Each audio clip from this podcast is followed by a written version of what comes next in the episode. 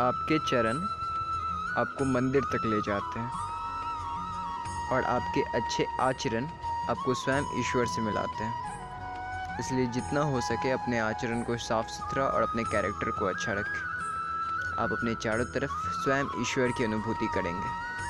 धन्यवाद।